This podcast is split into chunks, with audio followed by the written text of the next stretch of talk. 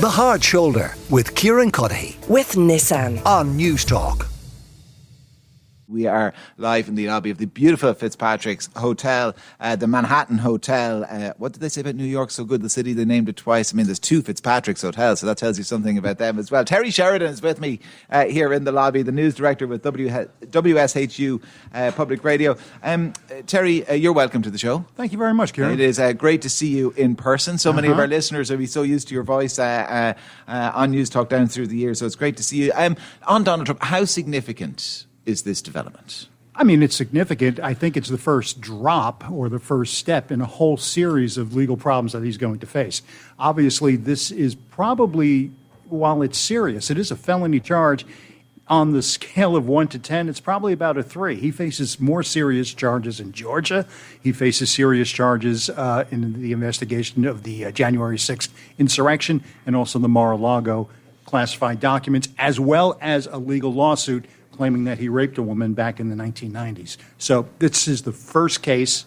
It's not necessarily the strongest, but it's the first in what could be a series of indictments and legal problems. Okay, so when you say it's not necessarily the strongest, in what way do you mean that? One, one of the gentlemen we heard from there suggests that this is kind of a minor thing that's getting blown up. I- i- Is, is that the accusation? No, it's not a minor thing. It is it is a very serious crime, but it's it's a very distinct legal, I guess, thread that they're trying to make. Mm. One is that the payment in the books, in the business books of the Trump organization, was covered up, so it was reported falsely. The Manhattan District Attorney, Alvin Bragg, is trying to say, well, because of this crime, there is another crime that was committed, and that was in relation to the campaign financing. That this was an in kind donation by either the Trump organization or by Michael Cohen. That makes it a felony. But that's a very thin lane to prove legally in court. So what's the choreography? I mentioned the possible arraignment on Tuesday. They're talking about. Remind us why it's not happening sooner and what's likely to, how it's all likely to play out over the next few days. it's not out of the ordinary when you have a high level person who's been um, uh, either charged or has been indicted by a grand jury to negotiate with the prosecutors when they're going to show up and be arraigned. Usually it's done so that to avoid publicity as, or as much as you can.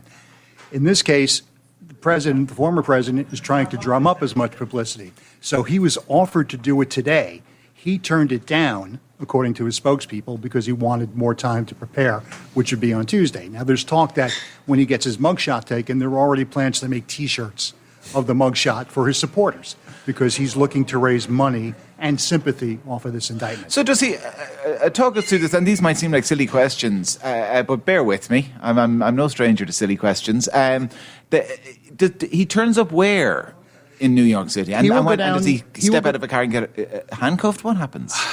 Well, normally he would walk in the front door of 100 Center Street. If you watch, uh, do you have uh, the TV show Law and Order? Oh, by God, we do. All right, then you Doom, know that doom. exactly. You know that building very well. So he would show up at the front door of that building, walk to the back of the building, and there's the arraignment court. Okay. He after once he was there, I mean, he would turn himself in. He would be processed, as they say. So he would, that's where he would take the fingerprints. That's where he would get his mugshot. That's where perhaps he would get a DNA swab, and he would be brought into the court to face the judge for the arraignment. We don't know whether he'll be handcuffed or not. We don't know whether he'll be handcuffed with his hands in front of him or behind him, you know, like many prisoners do. When he is arraigned, he will not go to jail. Okay. In the state of New York, if you're if you're charged with a nonviolent felony, the judge will just release you on your own recognizance. So he will not spend any time in jail. So the only time he will spend in the courthouse on Tuesday or whatever day it happens is just to be processed and to be brought before a judge. And then I assume there's kind of processes of, of, of discovery between different legal teams. How soon might we see a trial? Who knows? It is his right as a defendant to almost take as much time, reasonable amount of time, to prepare his case. So I would be shocked if we see a trial before the end of the year. From his point of view, again, if he wants to keep this going, raise money off of it, rile up his supporters, could very well go into next year and into the actual election cycle. You- this suits him, do you think? the, this particular case hmm. does because again, it's something that you, you, you see what's on Twitter. You were saying you were watching Fox. You know, they're all his supporters are all. This is it. We're we're going to fight. We're going to stand behind the man. It's also to a degree neutralized his big opponent, you know, Florida Governor Ron DeSantis. You know, because now everyone in the Republican Party is behind Trump. Yeah, that's interesting because I noticed as well Ron DeSantis' uh, statement that he released last night about this managed remarkably not to refer to Donald Trump once in the entire statement. It didn't refer to Trump at all. And the other thing, and this is what Trump supporters are going at yes, it's a brave thing to say we will not cooperate with any extradition Uh, uh, process. One, he doesn't really have any mat. It's in the Constitution that you have to do it. Yeah. And two, he said it after Trump said he was going to turn himself in. All right. Well, so listen, you, you mentioned then the rallying of the troops within the Republican Party. I mean, are there any exceptions to that? Because we have seen kind of support waver and wobble, and you know, after January sixth, there's been plenty, including his own vice president, uh, you know, who are critical of that. There is not unanimity in the Republican Party around the kind of the election steal rhetoric that we hear from Donald Trump. You know, and there's been, I guess, a growing sense from January sixth onwards, through the election and up to now, that some in the party are just getting sick of him. Even people who would be on the same ideological him. The mainstream party, or what used to be mainstream Republicans, yes, are sick of him. And you, you can see that if you follow them on Twitter, the statements that they make on the various TV shows. But his support, you know, the, the, the MAGA people, maybe 25%, 30% of the Republican Party, but they are the base. So anybody who is running for president, for the nomination, needs to somehow either capture that base or not make them angry that they would actively go, and when I say go after, I don't mean in a violent way, actively go after any candidate. So right now, we just have um, Nikki Haley, former uh, South Carolina Yeah. governor. She's the only one who's declared. DeSantis is running a shadow campaign right now. We have Chris Christie, the former governor of New Jersey. We have Mike Pence, the former vice president. A few others who are making noises about running. The problem is, do they split that anti-Trump vote? The Democratic Party reaction, though, is as, as ex, uh, is as expected. I take it. Yeah, I mean, they're saying no one is above the law, uh, that Donald Trump has flouted the law and, and every, almost everything over the past seven, eight years. Those of us here in New York know that it's the past 40 years that, you know, he just behaves the way he wants to behave. But they're not coming, I don't think they're coming down too hard on this case.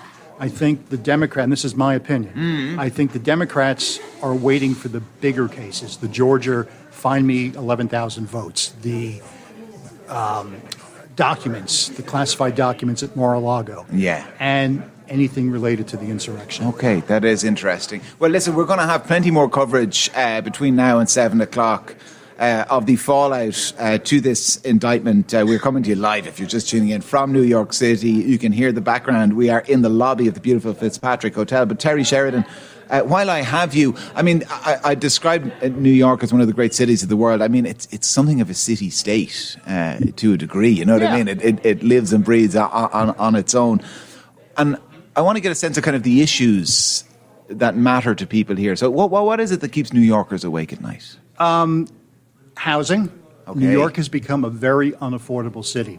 Um, whether you live in Manhattan, whether you live in Brooklyn, the gentrification that is happening in parts of Brooklyn and parts of Queens has just driven rents and the price of buying a house up. So many people are being forced out because if you're young and you're just out of college, and I think you have the same problem, you know, over in Ireland, you can't afford to live anywhere. So you either have to live in dicey neighborhoods mm. or you have to join together with maybe, you know, when I was first out of school, yeah, two other guys and maybe you have to have five people, you know, sharing what would be an apartment. Um, crime. Now, crime has gone up over the past three years uh, since the pandemic, but it is still near record level lows. So when people talk about, well, we're going back to the bad old days, no, there's no way we're going back to the bad old days, and this is not the bad old days. You know, I lived through them. Um, This is worse than it was five years ago. And is it is it is it kind of is it low level crime? Is it organized crime? What what are we talking about when Low we say level crime? crime. quality of life crimes. You Okay. know, uh, being accosted on the street. You know, uh, you're hearing about problems in the subway. So Yeah. yeah, that's all gone up, and there is the perception that it's getting more dangerous. But in reality, yes, it is. I'm Mm-hmm. not denying that. But is it the bad old days? No. Homelessness is also a problem. I was going to ask. I was I was going to I was about to ask you. Is there is there kind of a cross section here between the first thing you talked about, housing, the second thing, crime, and and another issue that we've heard mention of since we've been in the states, and it's fentanyl and other drug use. the opioid uh, pandemic hit this area about five years ago. So it's not really anything new. It's still bad, don't get me wrong, but it's not anything new. It's, it's that the other parts of the country are perhaps experiencing it for the first time. Much of the homeless that we see on the streets in New York now are people who should who, who have uh, mental issues. You know, they should they would have been you know uh, getting help before the pandemic. So they're on the streets. They're talking to themselves. They're they're panhandling in an aggressive way. They're bothering people on the subway. So we're getting you're hearing more stories about people being attacked on the subways. Okay. You know, on the subway platforms.